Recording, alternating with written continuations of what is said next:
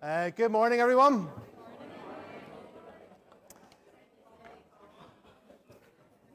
Uh, it's lovely to hear uh, a buzz as we begin this morning. Um, people chatting, having conversations, um, and having a bit of crack, as we would say, uh, as well as we come um, to worship today. And this is our Harvest uh, Sunday. Open Doors uh, are with us um, again today. So, welcome, Robin. Robin will lead us through a good part of our service today. So, thank you for that, Robin, and we look forward to what's coming later as well.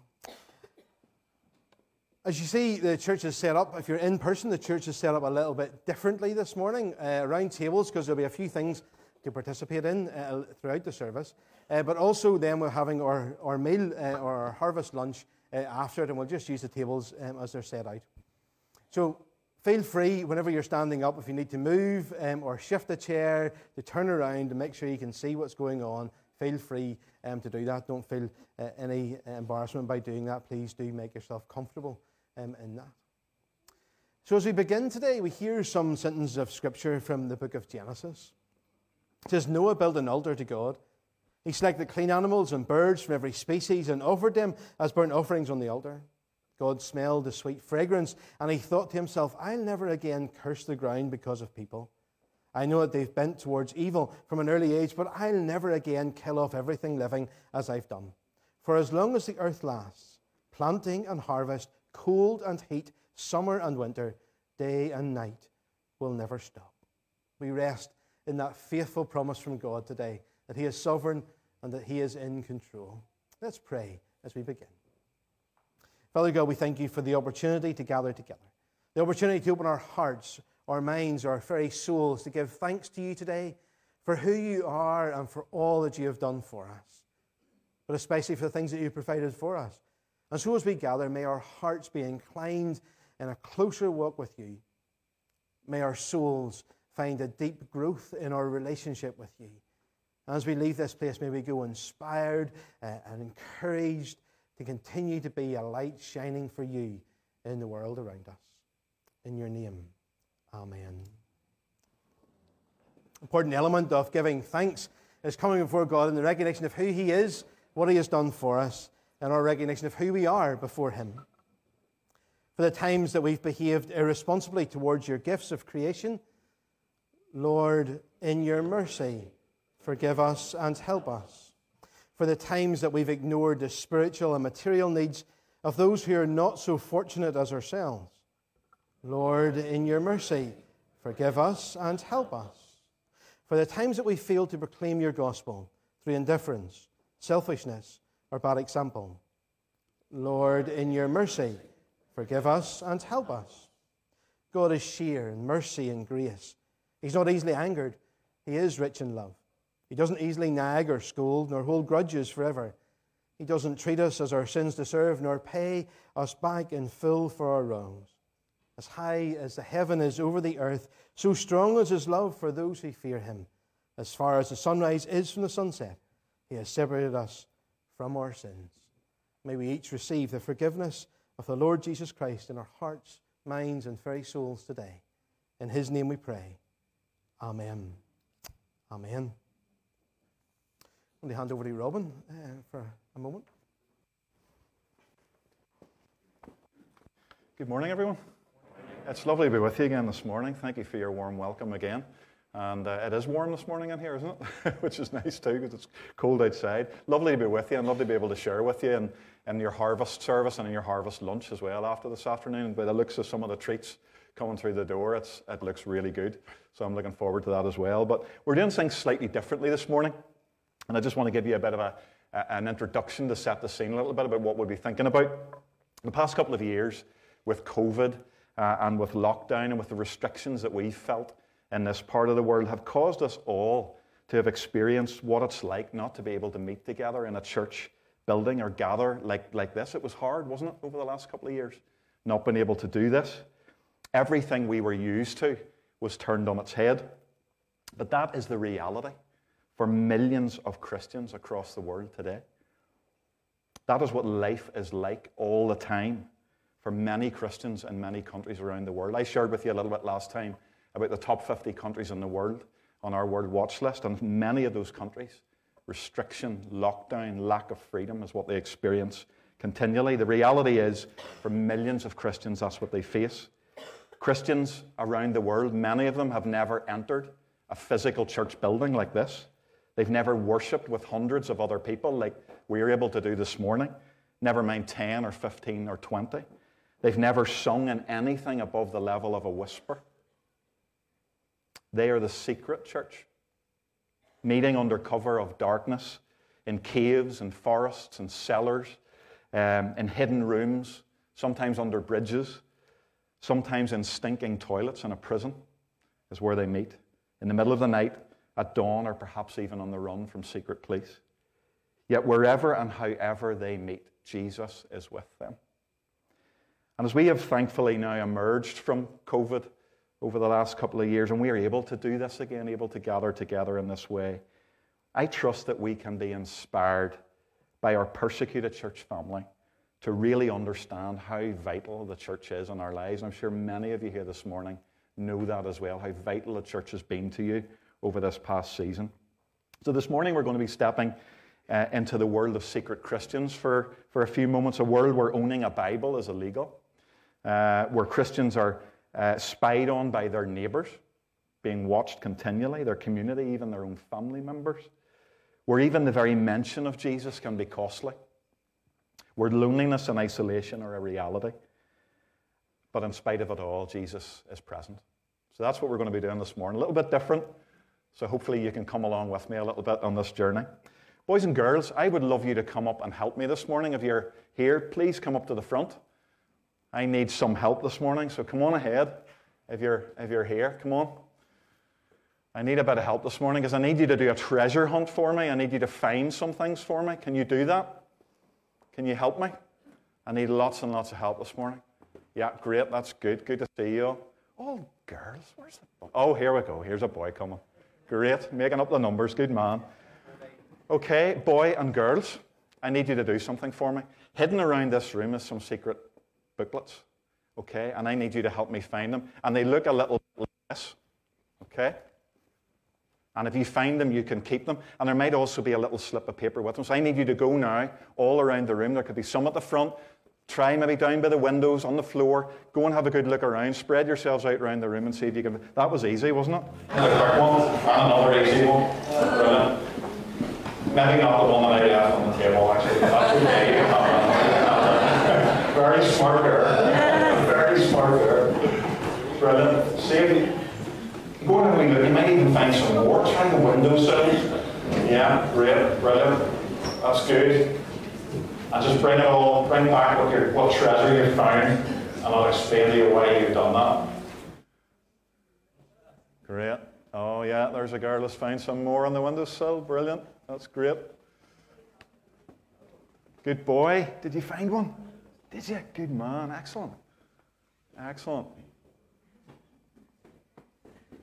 Oh, somebody's got a handful here. That's good. Okay, that's great. Just bring them all up. Bring them all up. Okay, that's great. And you can keep those and you can take them home. And if you have a couple extra, you can give them to your friends or to your brother or sister. And I'll explain to you what that is as well, okay? Boy and girls. Good man. Brilliant. How many have you got? Two. Good boy. Good boy. Okay, boys and girls, I want to tell you a little thing about being a secret Christian. And being a secret Christian means you need to be good at hiding evidence, okay? So you need to be good at hiding things.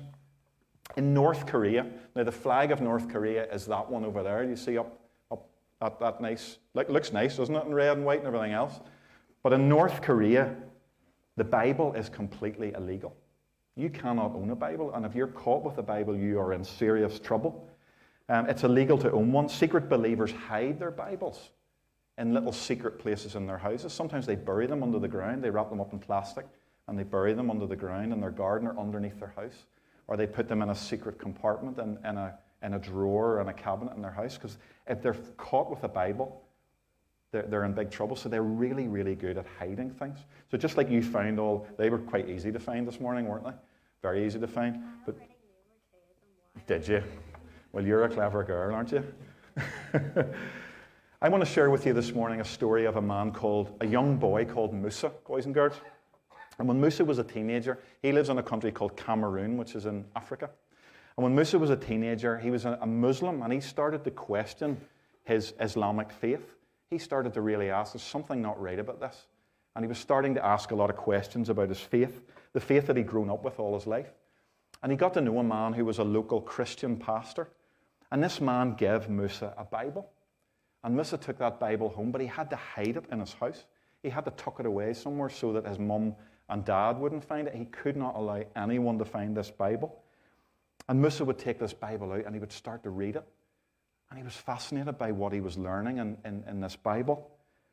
But one night, his mum found the Bible. She was in his room, probably cleaning his room. I'm sure you all have very tidy rooms. Can't imagine your mum or dad would need to clean your room, would they? Very tidy rooms, just like my kids. But his mum was in his room. She was maybe tidy in his room, and she found this book, this Bible, and she opened it and she realized what it was. And she was really, really angry. And she grabbed Musa and she said, Musa, if I ever catch you with this book again, no one knows what I will do to you. And she was hitting him. She was so cross with him that he had brought this book into their house, this Bible. So Musa was, was really afraid for his life and he had to leave. He had to leave his own family because he was so scared about what they would do to him. And a little while later, Musa, he went to the pastor who'd given him the Bible, and the pastor looked after him, and the pastor told him about God and opened up the Bible to him. And Musa became a Christian. He gave his life to Jesus, but he knew that that choice of becoming a Christian is a very, very dangerous one. So that's the reality, boys and girls, for one young man uh, in the persecuted church in, in Cameroon. But that's the story for lots and lots of young people all around the world who can't own Bibles and have to hide it from their family.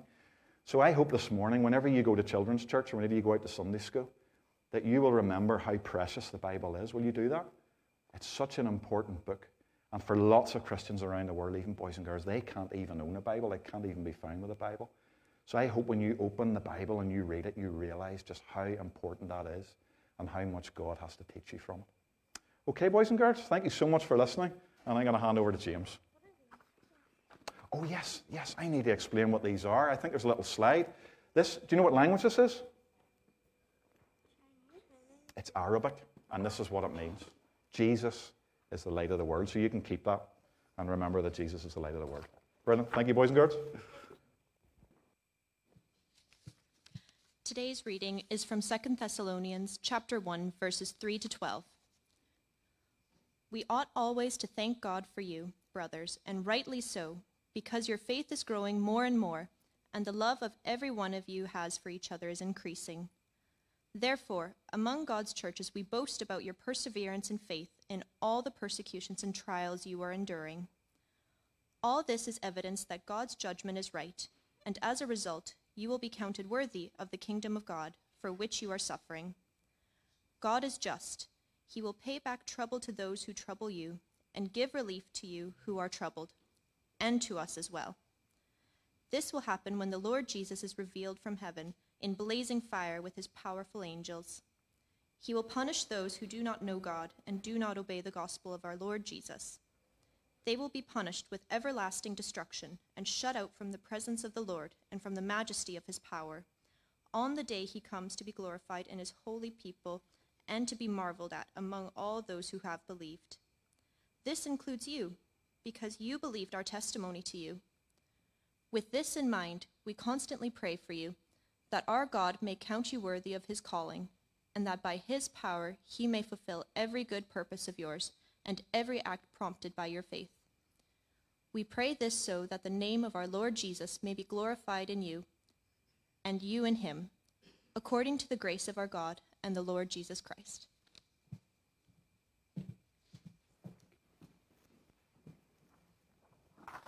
Thank you, Karen, for, for reading those words of Scripture. You know, the Bible, as we've been learning about with the children, is such an essential part uh, of, of a secret church gathering in different countries around the world. Sharing and learning from God's Word is, is, is key, even, even if a Bible isn't available. That might seem a very strange thing to say or a confusing thing to say. Gideon is a Christian from Eritrea who knows just how precious the Bible is. Eritrea is sometimes known as the North Korea of Africa. It's a prison nation where many, many Christians are locked up for their faith. Gideon is a Christian there. Gideon spent time in prison because of his faith in Jesus. In fact, um, he spent a few years in prison because of his decision to follow Jesus. When Gideon was in prison, he was asked to sign a document in which he would have to agree not to read the Bible. Imagine that, not to pray, and not to meet with more than one person. That's the document that was put in front of him. And every time that document was put in front of him, Gideon refused to sign it. I'm just going to ask Ruth to come and read some of Gideon's words for us just now. Thanks,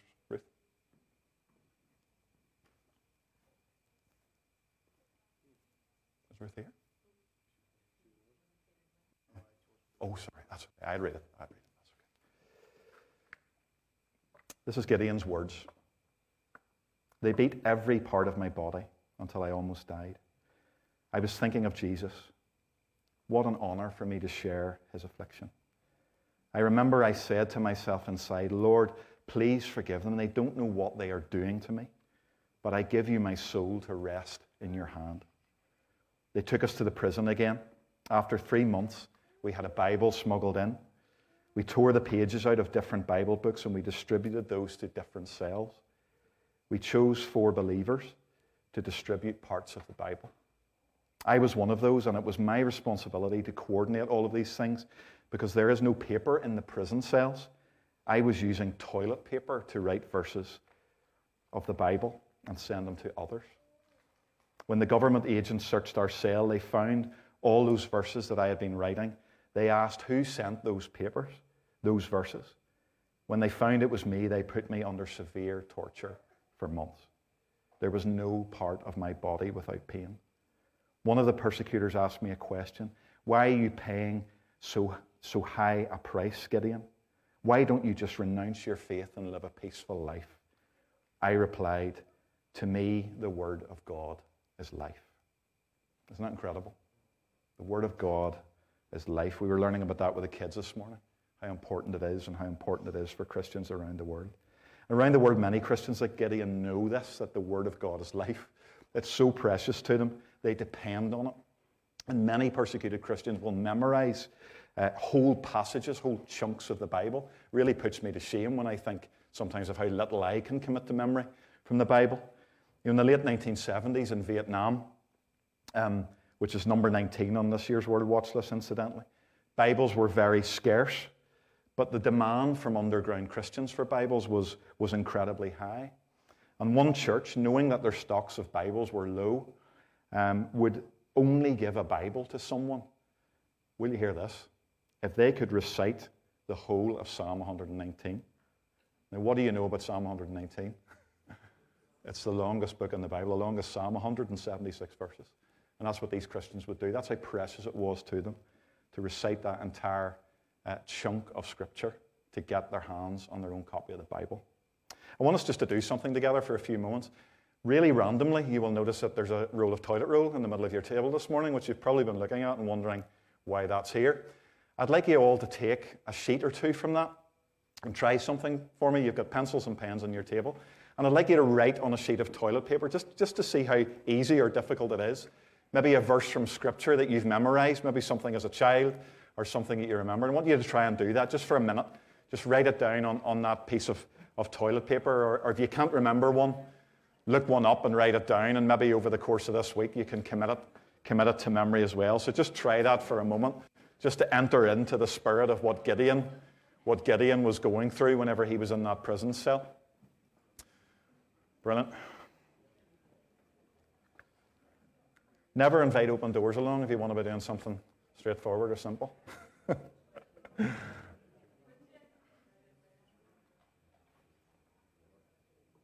not easy to write on toilet paper, is it? Especially with a pencil. Can you imagine what that was like for Gideon this morning?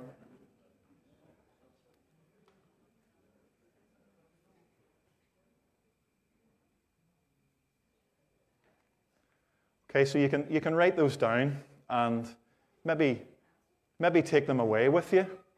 And maybe when you look at that piece of toilet roll again, sometime you'll remember Gideon's story and you'll remember Christians in, uh, in Eritrea and what they go through. And it might even prompt you just to, to pray for those people. You could tuck it inside your Bible just to remind you to pray for, for Christians in Eritrea. Or the other option is you could learn that verse if you don't really know it, and then when you've learned it, flush it away in the toilet. And that will help you to, to, to remember some scripture as well. So thank you for doing that. Thank you for taking part in that. I know it's a little bit different this morning. We're going to move on into, into another aspect of, of Secret Church. Uh, you know, it's an amazing blessing for us all to be back doing what we do in church here again this morning after after what we experienced over the past couple of years with COVID, to be able to sing praises to God like we've already done this morning with the guys leading us in worship, which has been really special, to be able to proclaim God's goodness. But for many Christians around the world, singing loudly, like we have done this morning, could be downright dangerous. They just cannot do it at all. They cannot sing loudly like we've done. They couldn't have guitars, they couldn't have piano, they couldn't have amplified music because it's just too dangerous. There's a lady from North Korea, the flag on the wall called Hea Woo, an incredible woman of God. She has a very hard and a very painful story of what she went through. She spent a number of years in a North Korean prison. And if you know anything about North Korean prisons, they're horrendous places places of starvation and brutality and torture. Awful, awful places. They're notorious places where people can be imprisoned indefinitely and treated horrifically. But despite the darkness of prison, despite the mental and physical torture, despite the pain and severe hunger that Hea Woo was going through, she chose to worship God, even in that place. In fact, she planted a tiny church in that prison, in that labor camp. A little group of four or five people who she had been discipling when she was there, who'd become Christians. And they would meet together. And where would they meet? They would meet together in the only place that they knew the guards wouldn't go. And that was the toilet of the prison. You can see the picture on the screen. A dirty, stinking, vile, smelly toilet. This is an awful place. But this is where they met. This is where they worshipped together because they knew they wouldn't be found there. And very often, when the rain would fall on the tin roof of the toilet and the noise would drown out their worship, they could lift it up a little bit higher, uh, knowing that they couldn't be heard by the guards. They would worship they would sing Amazing Grace together in a tiny whisper, or sometimes in complete silence inside themselves to avoid being heard. Hea Woo says that worship and praise is the antidote to discouragement. Isn't that lovely? Worship and praise is the antidote to discouragement. It helped them to lift their gaze to Jesus, to see beyond the pain, the injustice, the fear, and the smell of the environment they were in. Then, after a few minutes, that little meeting would end and those women would return to their work again. We're going to whisper worship now. It's going to be uncomfortable, it's going to be awkward, but we're going to try it. And I want you to imagine for a moment that there's people outside these walls and they'll hear us and they could read us and things could happen. So let's be, let's be careful. So we're going to sing just a couple of verses really, really quietly, whispering Amazing Grace. I've got a, the words should be coming up on the screen. So let's just try this together in a whisper, just a whisper. Okay, let's go.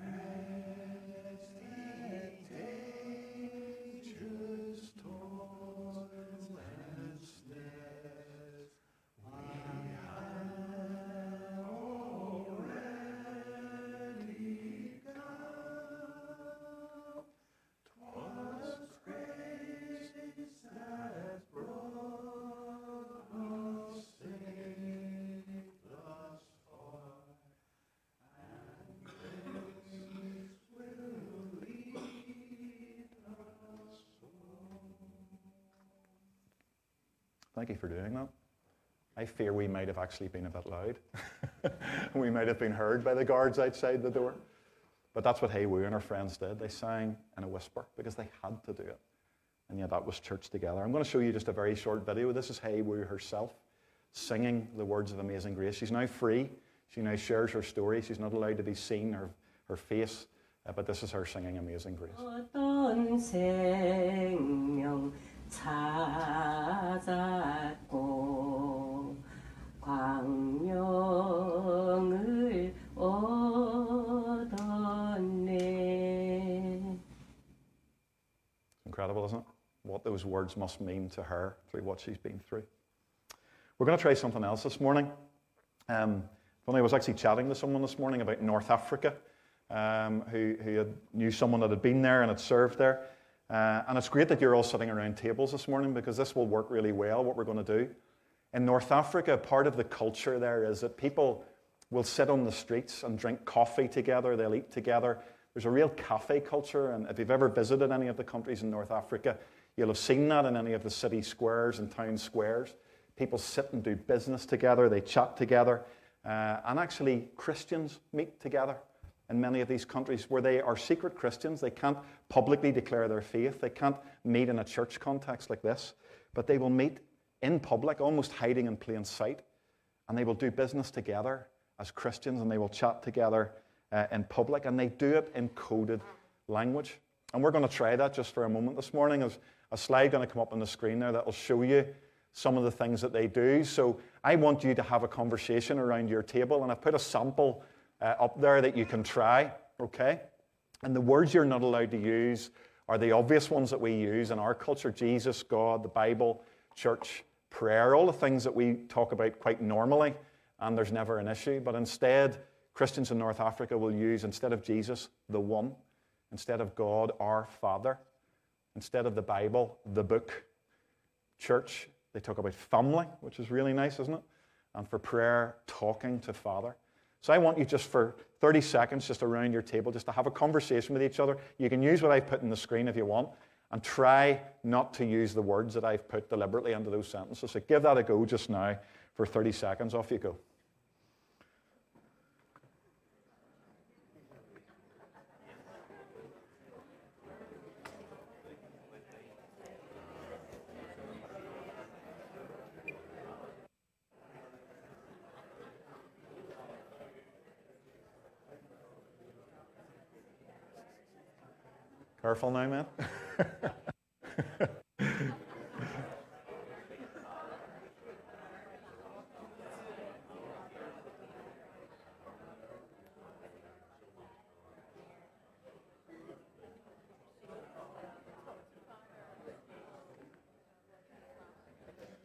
Okay. How did, how did you find that? Is it tricky? I think it is. You know, when we're so used to using certain words, it can be hard uh, to swap them over into other ones, but it's life and death for these people. you know, for them, if they, if they said something out of place or mentioned the word of Jesus and it's picked up by someone sitting near them, it could be so dangerous for them. So it's good, to, good for us to engage in that and just to get a flavour for what, what they go through. What's going on in here? Hey, hope you aren't Christians. Are you Christians? Who's the boss? Who's the leader? Who's the leader? Who's the leader? Who's, who's, who's, the leader? You can't, do this. It's not allowed here. It's illegal in here. Who's the boss? They're you're the boss. You're the boss. Get out. Come on. Jesus is Lord. Get out.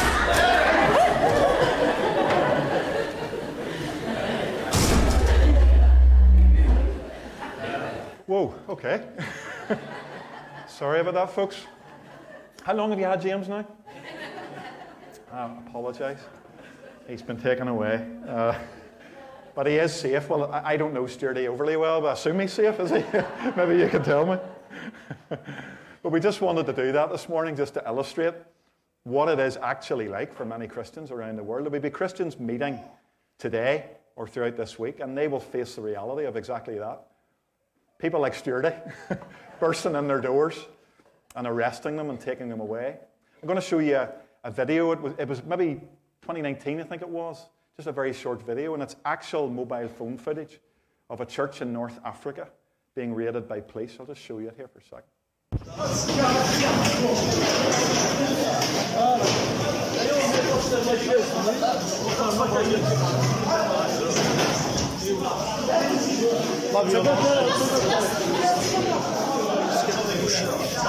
It's amazing, isn't it, to think of that? Imagine if that was here this morning. Police guards bursting in the door, taking James, Gareth, your leaders out, um, taking them away. Those leaders were questioned for a time and later released again.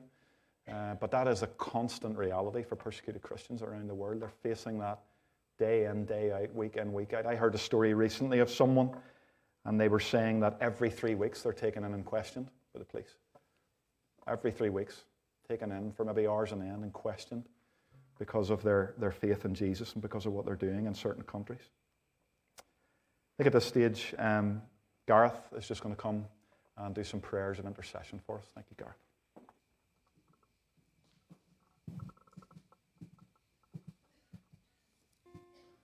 Let's pray. Almighty God of all, Heavenly Father, Protector, Savior, we remember this morning our brothers and sisters across the world. For those who are persecuted, who face prison, suffering, or death. We remember that these are, are things that they face for themselves and also for their families, Lord. For the risks that are taken for your name to bring glory and honor to your word. This morning, as we meet together to pray, may, we, may, we know, may, may they know your presence near to them. May they recognize your spirit. May they know you by name and trust in your word. And Father, may they, may they know that we stand with them also. That in this journey that we are challenged to support and protect our brothers and sisters here on earth.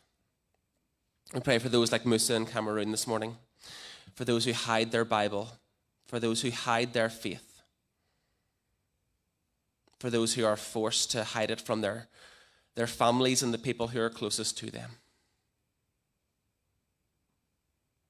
May your protecting spirit be with them. May they know you near.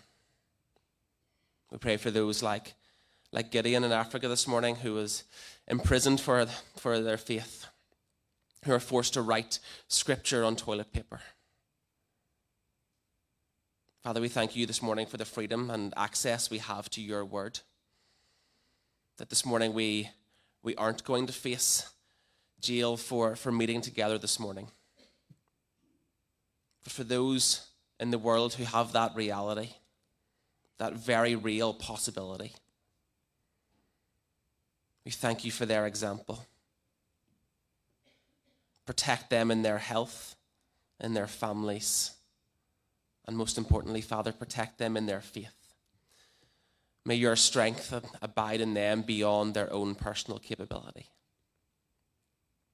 We pray for those like Hea Woo in North Korea, for those tortured for the very reason we meet here today.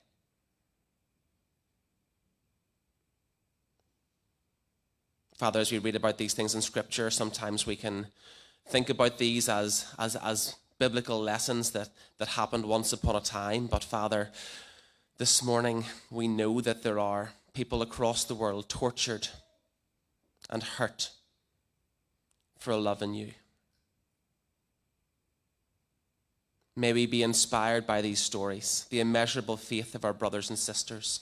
May we be encouraged by their earthly faith. But most importantly, Father, may we be challenged, challenged by the injustice that is faced across the world. The injustice and the hurt and the suffering. May we respond in any way that we can, in our words, in our actions, in our giving. We thank you for the freedom we have this morning to meet with our church, with our church family, to, to celebrate your word loudly, to, to celebrate and eat together after this service. Father, we may we never take that freedom for granted. Father, we pray for those in our community here as well who, who may not have freedoms, who don't know where next meals are coming from, who fear for their, their lives or their livelihoods for different reasons. May we respond to them. May we see your vision and enact it here on earth.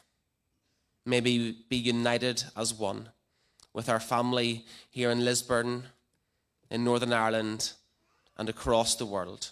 And may we be united in the words that you taught us to pray as we pray together. Our Father, our Father, who art in heaven, hallowed be thy name. Thy kingdom come, thy will be done on earth as it is in heaven. Give us this day our daily bread, and forgive us our trespasses, as we forgive those who trespass against us. And lead us not into temptation, but deliver us from evil. For thine is the kingdom, the power, and the glory, forever and ever. Amen.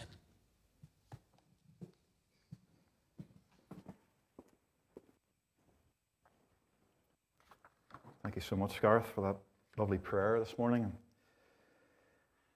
You know, when we think about lockdown and confinement and restriction and isolation, even what we've experienced ourselves over the past couple of years with COVID and everything else, what our brother Mujtaba from Iran experienced um, was much more severe and much more long lasting. I had the pleasure of meeting him on a couple of occasions. He's in, what you see actually on the screen, that smiling face, is just Mujtaba. He just, the joy of, of the Lord just exudes from him. He's a, an incredible man of God. Mujtaba is from Iran. He was arrested for leading a secret house church in Iran. He was imprisoned for over three years because of that. Um, but God was at work even in the darkness of the prison cell that Mujtaba was in.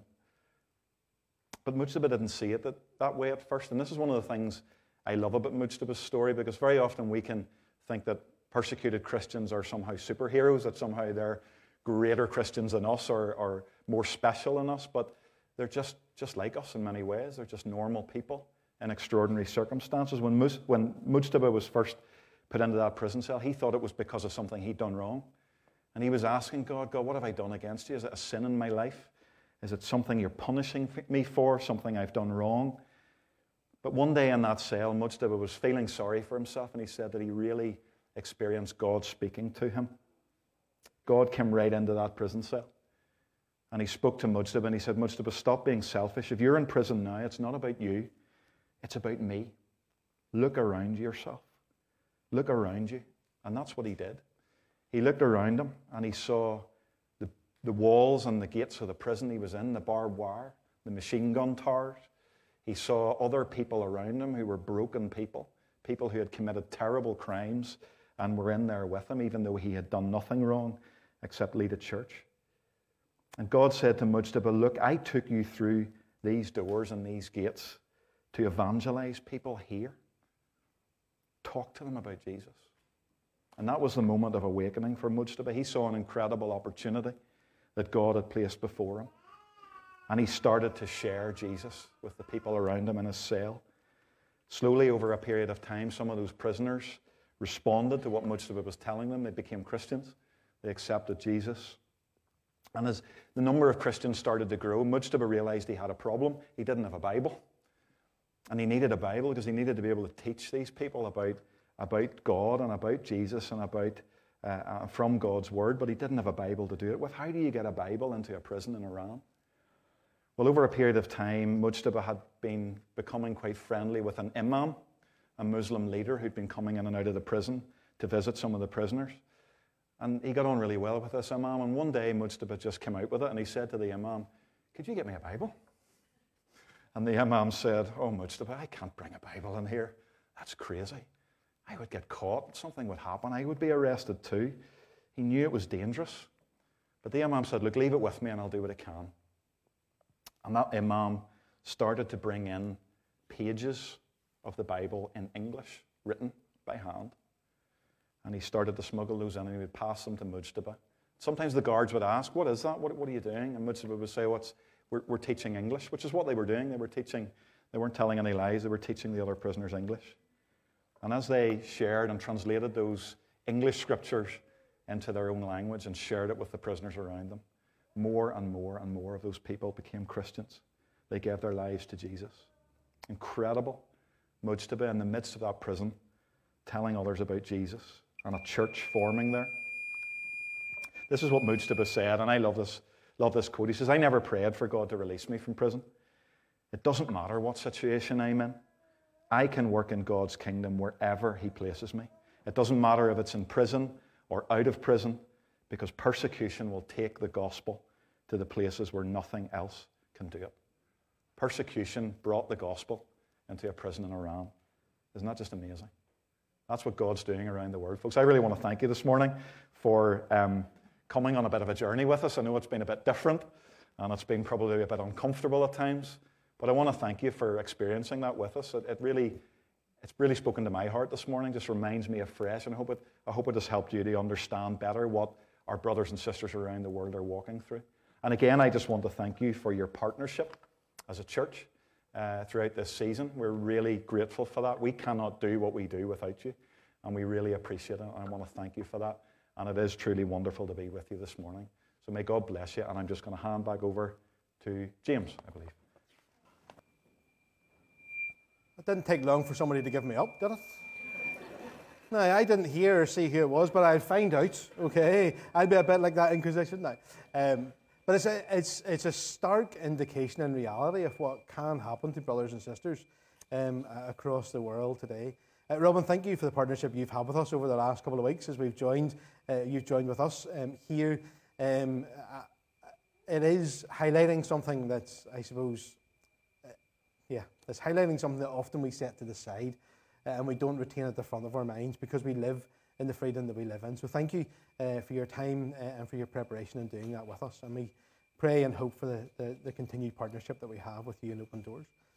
Um, and indeed, as we've said before, our harvest monies, uh, harvest uh, monies this year is going to support uh, Open Doors and the work in their Southeast Asia, um, persecuted Christians in Southeast Asia. So if you've given already, thank you for that. If you haven't already given, please do so generously. If you're online and you want to give, if you go to the resources section of our website, uh, you'll find all the details that you need there to be able to give to that and just simply label it harvest and we'll know uh, what that uh, for uh, in that case. Uh, but as we close, uh, we're going to cast our eyes to the screens for our blessing today. We began this worship event with thanksgiving. And so I call on you now to move out into the world with thanksgiving. God is good all the time. All the time, God is good. Let thanksgiving enhance the joys that you experience. Let thanksgiving transcend the pains that you may suffer. Let thanksgiving sweeten the duties that you must perform. Let thanksgiving underpin even the griefs you may have to endure. God is good all the time. All the time, God is good. So may the love of the Father, the saving grace of the Son, and the power of the Holy Spirit be with each one of us this day and forevermore. Amen. Amen.